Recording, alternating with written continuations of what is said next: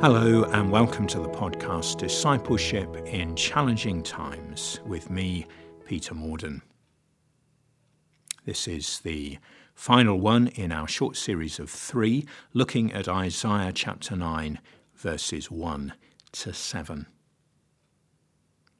Let's pause together in the midst now of this Advent season. It's a time of waiting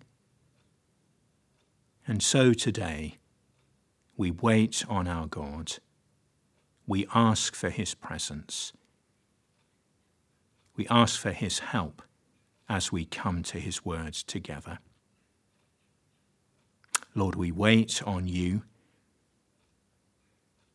We thank you that you come to us again and again graciously by the power of the Holy Spirit come to our hearts this morning or today, whenever it is that we are engaging with this podcast, come to us, O oh Lord, we pray.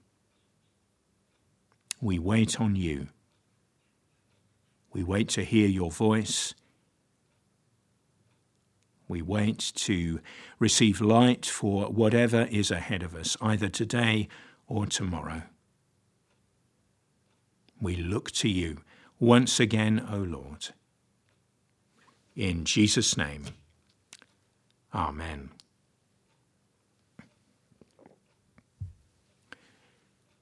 We read the scriptures, Isaiah chapter 9, verses 1 to 7, for the final time in this mini series.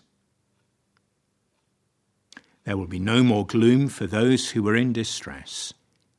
In the past, he humbled the land of Zebulun and the land of Naphtali but in the future he will honor Galilee of the nations by the way of the sea, beyond the Jordan. The people walking in darkness have seen a great light. On those living in the land of deep darkness, a light has dawned.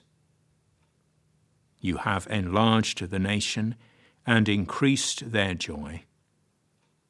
They rejoice before you as people rejoice at the harvest, as warriors rejoice when dividing the plunder. For as in the day of Midian's defeat, you have shattered the yoke that burdens them, the bar across their shoulders, the rod of their oppressor. Every warrior's boot used in battle and every garment rolled in blood will be destined for burning, will be fuel for the fire. For to us a child is born, to us a son is given, and the government will be on his shoulders. And he will be called Wonderful Counselor, Mighty God, Everlasting Father, Prince of Peace. Of the greatness of his government and peace there will be no end. He will reign on David's throne and over his kingdom, establishing and upholding it with justice and righteousness from that time on and forever. The zeal of the Lord Almighty will accomplish this. It's been so good to read this passage, and I hope that you have found it a, really good and positive experience too. These are strong and stirring words that get into our hearts, that get into our bloodstreams, that get into our minds and shape us positively for good and for God. What we see in these verses is that God comes as our light and brings salvation. And we rejoice in all that Jesus has done. When we think of those wonderful sweeping titles Wonderful Counselor, Mighty God, Everlasting Father, Prince of Peace, we see that Jesus has come as our Saviour. Son of man, yet Son of God the one who brings everlasting salvation, the one who brings his peace, his wholeness, his shalom into our lives. We praise our Lord Jesus for all that he has done for us. But I wonder if you have also had a, a, question in your minds as we have read these verses day by day. Because I think it's pretty clear that some of this has not yet been fulfilled. We think of God establishing his kingdom and upholding it with justice and righteousness. We see in these verses the end to all war, an end to slavery and oppression. These things have not happened absolutely. I think that's very clear as we look around our world, as we look around the nation of the United Kingdom, there remains injustice and unrighteousness. There is oppression for the poor. There is conflict that breaks out, certainly globally as we look around. There are wars that are taking place right now these words have not been completely fulfilled, even though Jesus has come to us as a baby at Bethlehem, being born under the light of the star, coming absolutely as the light of the world, and yet, and yet, there is more that is to come. As already mentioned in these podcasts, Advent is a time when we look forward to the coming of Jesus, his first coming, yes, but also, and this is the point, his second coming. Jesus will come again, and these words will reach their ultimate fulfillment. No more war, no more pain, no more suffering, no more dying, no more injustice and unrighteousness. Peace, shalom, wholeness, not just in the hearts of individuals, but right throughout the new heavens and the new earth. It's a wonderful, wonderful vision, and we look forward to it. And as we do so, we are nerved for all that we have to face in the present as we look to the horizon, as we look to our coming King, as we look to our glorious future, we receive strength and vision to live for Him today. And also, and this is really what I want to say today, we can see God at work in the present. So, yes, the framework is Jesus has come as the light of the world. But yes, also, there is more to come, and the kingdom won't be consummated until Jesus returns to this earth. But we don't just need to look back and look forward. We can also see God at work in the present for his kingdom is still to come, but in another sense, it is coming right now. As Jesus says, the kingdom of God is at hand. And as we look around us, we see many, many signs of the coming kingdom of God. And we are called to join with God in the work of his kingdom. Do you have a ministry of peacemaking?